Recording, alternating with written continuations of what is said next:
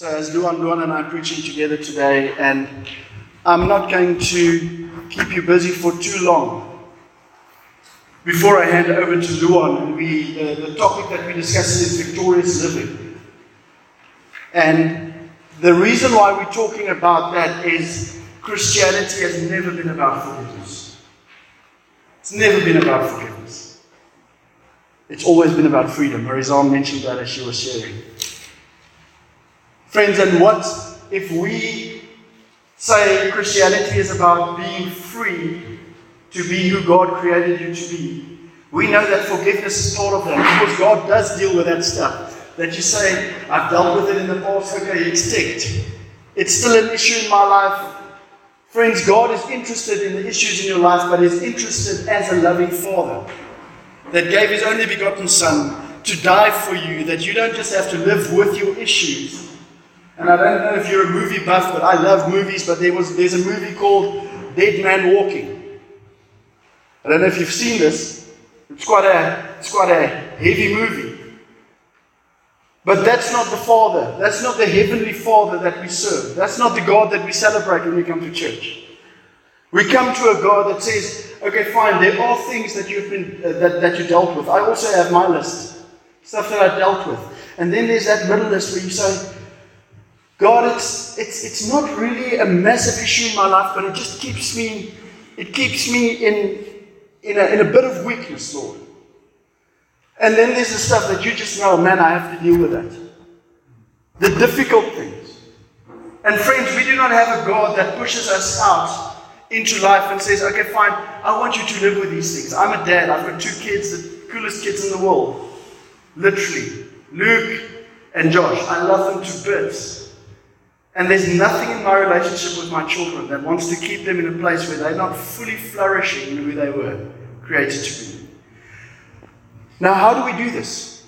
We can say discipleship is the answer to the world because Jesus said, Go make disciples of all nations. We can say we're a church that makes disciples.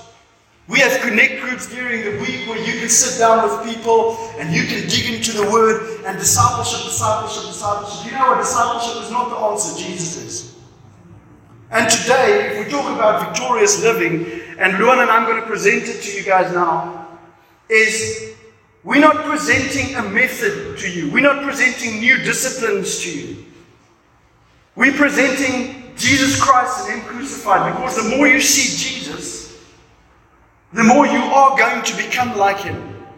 I promise you, if we were able to show you Jesus, just to have a moment where Jesus just walked into this hall and He just stood here saying nothing, all of us would be on our faces worshiping Him. They asked one of the great church fathers, How do you know whether the kingdom of God has come to a person? And his wise answer was, They are quiet. When we see Jesus, we are so in awe of this loving Father that loves us beyond our issues, beyond the obstacles that we place between us and Him. It'll just make us quiet. And I want to take you to a scripture in Revelation. The book of Revelation was written by a guy called John, the Apostle John. He's, he's the guy that wrote the, the, the Gospel of John. He wrote 1, 2, 1 and 2 John. He wrote Revelation. And John was a fascinating person. And I'm going to read Revelations 1, verse 1 to 8 to you because it's the start of this man and he's talking about a revelation that God wants to give to the church. But before John gets to the church, let me just give you a bit of context. Before John gets to addressing the churches that God is calling him to give a message to, he just has this moment where you can see this guy just being himself in God's presence. Because all of a sudden, God walks into this prison cell that he's sitting in, Patmos. God walks into this, uh, this prison cell. And all of a sudden, John sees the one whom he loves. It just gives you context. It's almost like, I don't know how you do it, but if you have family, friends, people that you love dearly, that you haven't seen in a long time, you know that first two or three minutes? It's such fun, but it's almost so awkward because you just want to pack in everything in those three minutes. I've missed you. I haven't seen you for seven months. How are you doing? And words just seem to fall short of man, I want to get to your heart. This is what John is going through in this moment. Revelations 1, verse 1 to 8. John is saying the revelation of what? The revelation of the one I know, Jesus Christ. And then he goes on, which God gave him to show his servants what must soon take place. He made it known by, he made it known by sending his angel to his servant John, who testifies to everything that he saw. That is the word of God and the testimony of Jesus Christ. Let's pause that is the Word of God and the testimony of Jesus Christ. The answer, your answer, friends, the answer to the world is not a new discipline. It's not more religion. It's not more discipline. It is Jesus. It is Jesus.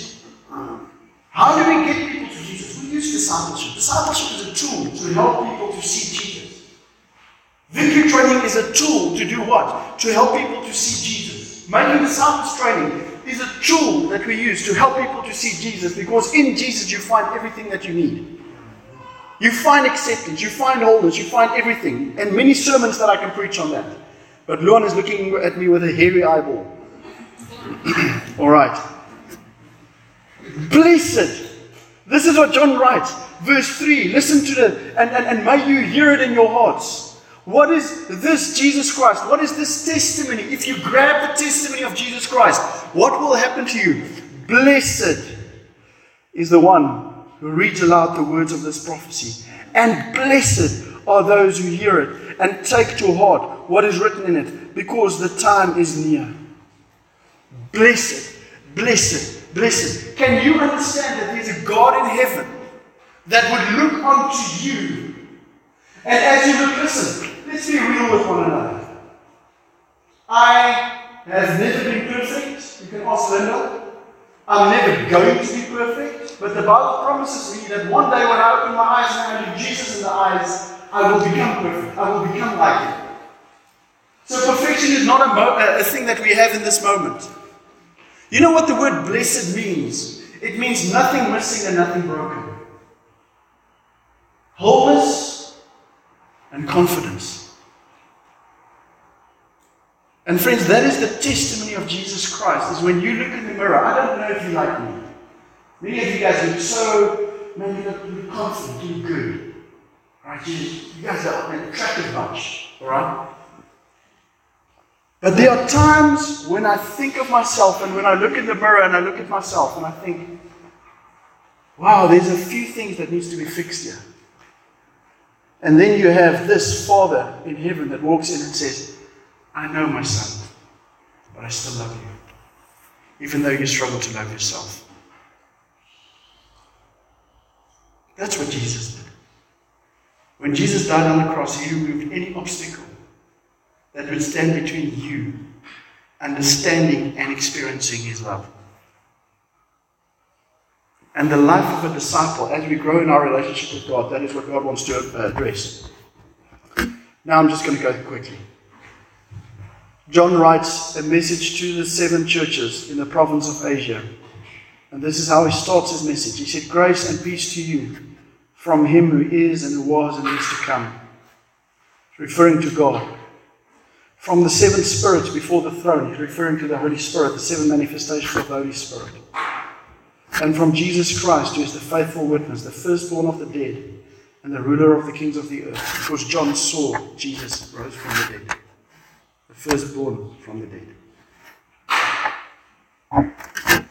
If you read this, if you read commentaries, Charles Spurgeon wrote a commentary on this, and Charles Spurgeon said, when John was writing this, he was not writing uh, about a man, a character of history, or a person that was written about with, with words on paper. He was writing about his Savior, the one whom he knew personally the one whom he saw rose from the dead.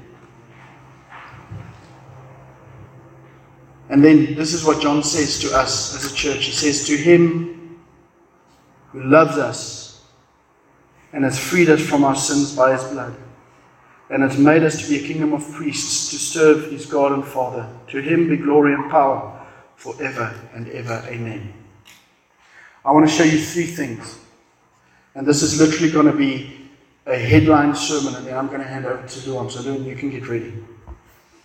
What is the first thing that we see in John's relationship with his Savior? This is what Spurgeon writes Christ to John was not a myth, a historical person, or a character on paper. He was Christ, the Word that became flesh. He was the Son of God who is alive and sitting on the right hand of the Father. Uh, of, sitting at the right hand of God. Who is Jesus to you? Who is Jesus to us? He's alive. To John, he's the one who touched him. He's the one whom he spoke to, the one who loved him, the one he followed. He's Christ on the cross, the resurrected, raised one, that's sitting at the right hand of God, the one who spoke to them when they were scared, the one who spoke peace into their storms. It was Christ who gave them the Holy Spirit. He didn't just know Jesus externally, but through the Holy Spirit that was poured out on the disciples, he knew this Jesus Christ through his Spirit internally. Who is Jesus to you? Who is Jesus to us as a church? Because to the extent that we understand who Jesus is, that is the extent that we will worship him. Jesus wants to show himself to you. He wants to show you that you can devote your life. And I, God, no matter how deep your pit is that you are in, God is deeper still. No matter how deep your pain is, Jesus is greater and He's able to get to the bottom of your pain and He's able to bring healing and He loves you. No matter how much you disqualify yourself from following Him, no matter how much you disqualify yourself from what He did on the cross. Today, Jesus is saying to you, I love you, I love you, I love you, and if you are willing to reach out to me, I will reach out to you. In the book of Acts, you read where God speaks about the Gentiles. This is a bunch of heathen baddies. Okay? Think of your, your movies, the villains, the Joker in Batman. The worst of the worst of the worst people.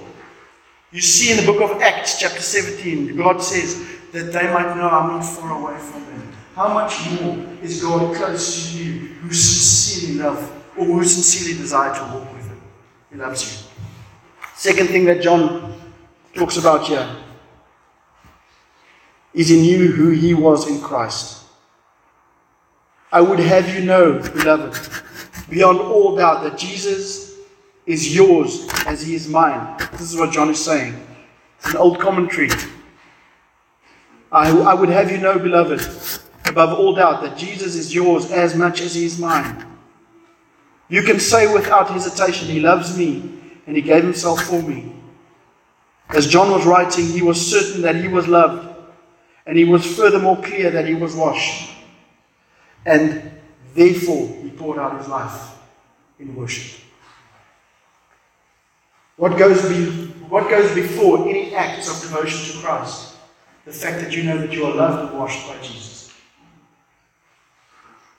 So John knew who Jesus was, he knew who he was in Christ. And lastly, John knew that he was part of a group of people that was following Jesus together. Why would he very purposefully say, To him who loved, or to him who loves us and freed us? John never related to God in his personal capacity as my God, me. Yes, he is your God, but he places you amongst us. God's got a plan for you in family. Friends, I'm going to end off with this with a story. A friend of mine, very deep friend, one of those guys that you want to walk with, got to a place where he had a bit of a crisis. He said to God, God, I'm worshipping an image of you. Because even in me sharing to you Jesus, I'm painting to you an image that I wrestle with.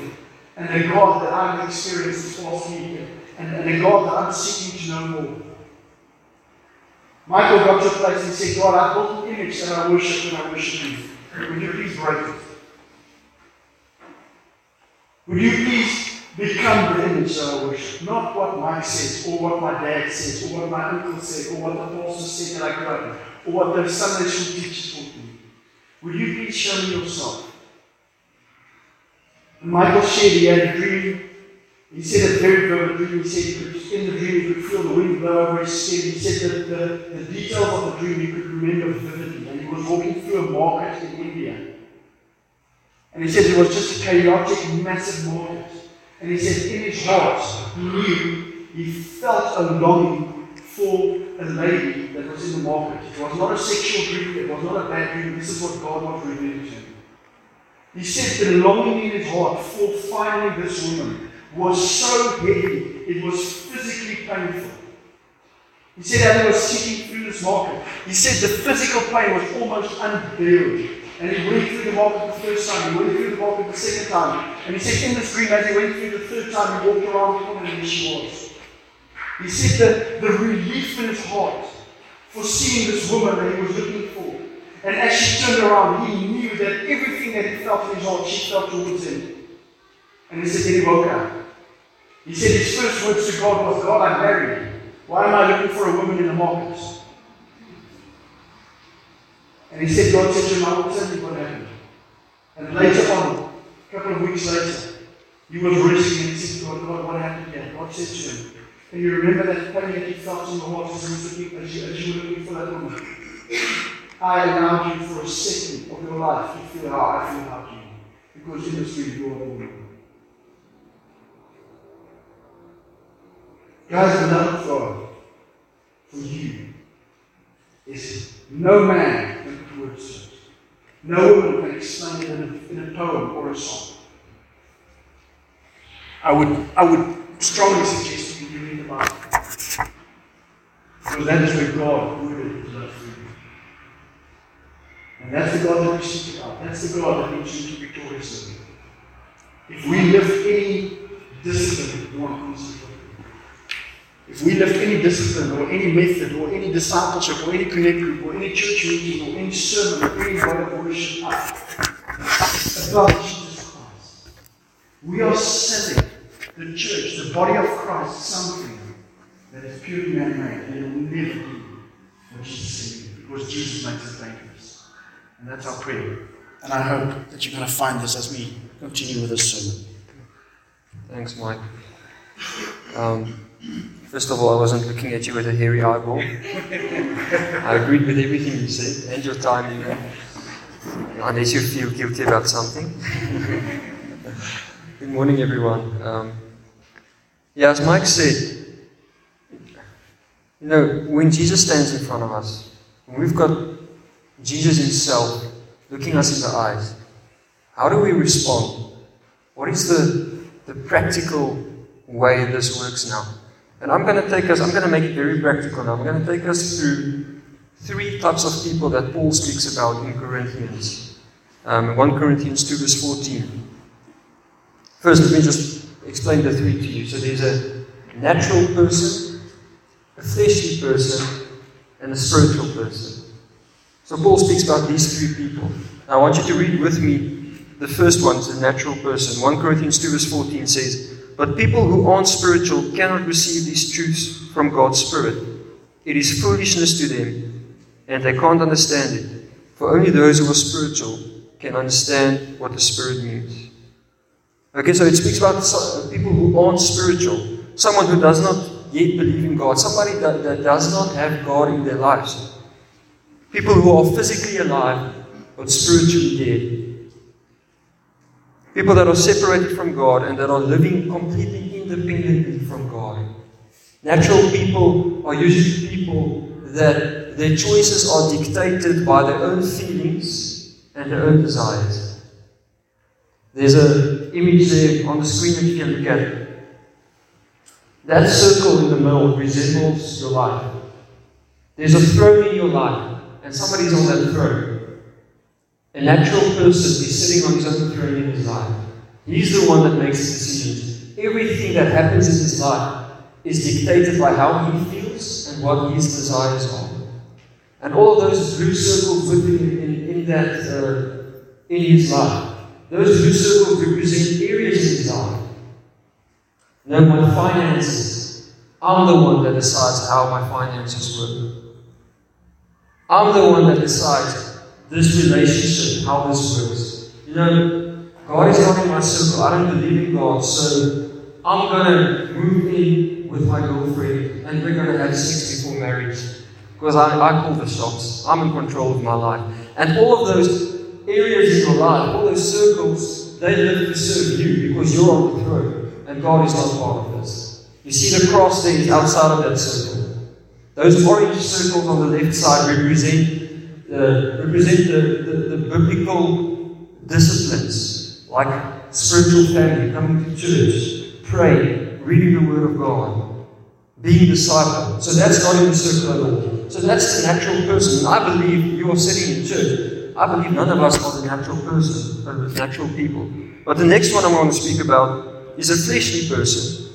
So Paul goes on and he speaks Uh, in 1 Corinthians 3, verse 1. He says, But I, brothers, could not address you as spiritual people, but as people of the flesh, as infants in Christ. So he addresses them as brothers, which means they, they do believe in Christ. They are his brothers, they are in Christ with him. But they're still people of the flesh. They're infants in Christ. So look at that in the next image. You see, Jesus is in the circle now. You have invited Jesus into your circle. He's in your life. You've accepted Jesus as your Lord and Savior. And He is part of your life. That, that looks good, eh? It looks better than the first circle. Who agrees with me? That's good. Jesus is part of your life now. And I actually want to add, look how big that cross is. The cross is bigger than most of the most of the, the priorities in your life, most of the areas in your life. So you're a good Christian, you've got Jesus in your life. But who is still on the throne? Who's on that chair? It is still you. You're still the one calling the shots. Who dictates your decisions? It's still you. Your fleshly feelings and desires still dictates your choices in life and how you live your life. The amazing thing is, friends, is God has given us all the opportunity to choose how we live our lives. He gave Adam and Eve the choice. That, that's, that's the definition of love. Giving you a choice how to live your life. So He's given us a choice how to live our lives. Now, the person who has been made spiritually, this person has been made spiritually, spiritually alive but chooses to follow the impulses of the flesh rather than following the impulses of the spirit. And the sad thing is, if you look at this person, even though he invited Jesus into his life, the people from outside will look at this person, and this person's life will look no different than the natural person, the previous person we. And that's the sad part, because what, what happens is you are missing completely out of the potential that God has called upon your life. You're missing out of a greater purpose that, you, uh, that God called you to be part of because you choose to still live in the flesh when you have been called to live for so much more.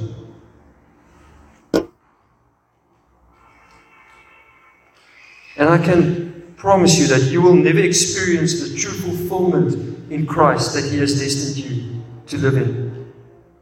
You will continue to have feelings of inferi- uh, inferiority, inferiority. Oh my word. Insecurity. Let me go to the one I can pronounce. Insecurity, inadequacy.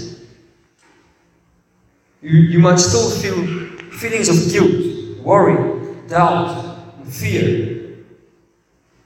Because you are dictated by your flesh and not by who God called you to be. And that leads you to being stuck in sinful patterns you keep stuck in this sinful, habitual patterns that you just keep on sinning and sinning and sinning. You can't get out of it, and you don't know why.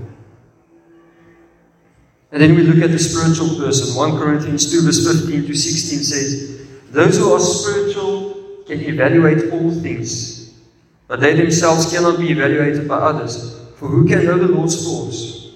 Who knows enough to teach you? But we understand these things, for we have the mind of Christ. We have the mind of Christ. God called each and every one of us to be that kind of a person, to have the mind of Christ. You get off your throne the next image. You get off your own throne. And Jesus takes his place on the throne of your life. You decide to give every area of your life over to Jesus. That's called lordship. You get off your throne. Jesus, you get on this throne in my life. You dictate my finances. You dictate my marriage, my, my friends, my relationship with my friends, my workplace.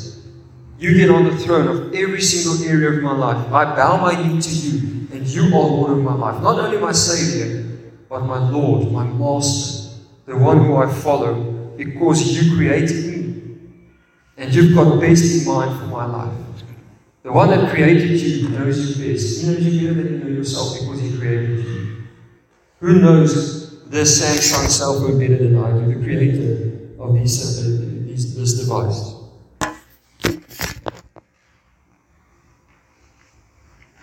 And what happens is God's character, His word, and His spirit starts dictating your choices. No longer your fleshly desires and feelings, but what His word says, what this book says, starts dictating your decisions. What His spirit that He has placed inside of you, the Holy Spirit that is giving us power to be able to walk in this life because His spirit starts dictating your decisions. His character, Jesus is standing in front of you, when you see Jesus' character revealed in the Gospels of Matthew, Luke, John, Mark, his character starts dictating the way you live your life. Not your emotions, your feelings, your circumstances. Your circumstances. That's a trap I so easily can fall into. Is my circumstances dictating how I make a decision? God has given us victory over every area of our lives, circumstances, and our feelings and our sinful desires. And He starts dictating our choices. God has destined and called you to step into this type of person, being a spiritual person. Just want to share something interesting with you. The thing that sits on that throne is usually the thing that you love the most. There's a quote that says, me just get to the right. Spiritual growth is the process of ordering your love's priorities. As you grow in your relationship with God, you understand, you start understanding what it means to prioritize God's love put that on the throne. That's called sanctification. God transforms us. We are being saved, we've been saved, and then He starts transforming us and sanctifying us into His image. Because that's always been God's, God's purpose from the start, so that we can be made into His image, so that we can reflect Him to this lost world out there. So He's sanctifying us, He's transforming us into His image. I want to show you this next image.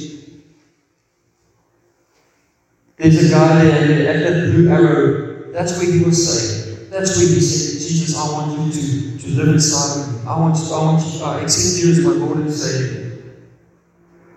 And as he sanctifies you, as you keep growing your relationship with God, as you stay in his word, as you invite the Holy Spirit daily into your life to be refilled with his spirit, and as you as you get to know Jesus and his character, you grow grow in your relationship with God. And the cross grows in your life. It grows more and more. That, that cross that's sitting on that throne keeps growing and growing and growing and growing until it reaches a point where God is glorified through your life.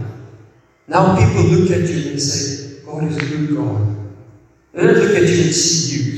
They look at you and they see the cross in your life. That's good. And they see the way that you handle your wife. Wow, that's God.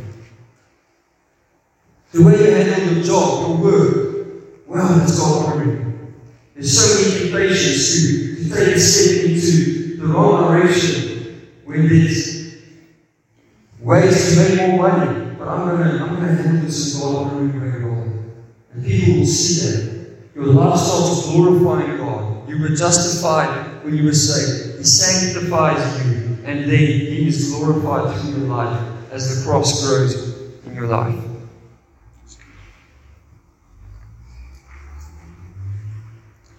So, what, what does it look like to walk by the Spirit?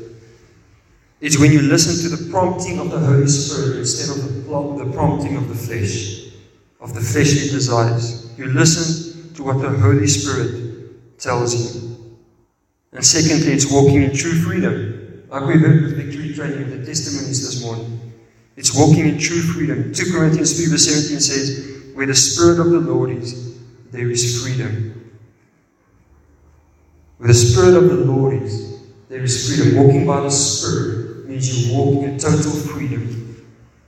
What Jesus paid for on that cross, He's giving you everything you need to walk in freedom. You are a son and a daughter of God, and you can start acting like that. There's nothing that needs to be, needs to be added or taken away. He's already done everything. You can walk in this freedom.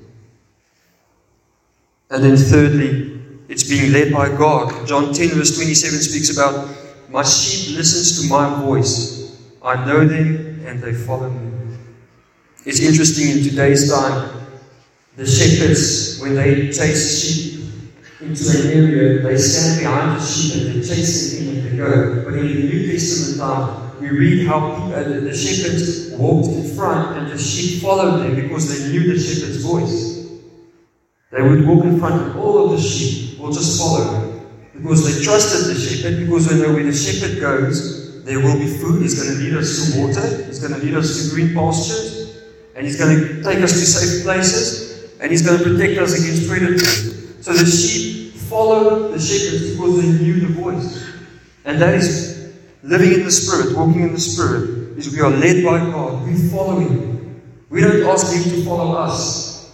We don't go, um, Follow me into my workplace, or into my, my marriage, or my relationship with this girl, I'll follow you. No, it is you follow God as He goes before you. And you walk in His purposes and, and, and what He calls you, how He calls you to live. I'm going to end off now. I want to ask you, why do we struggle?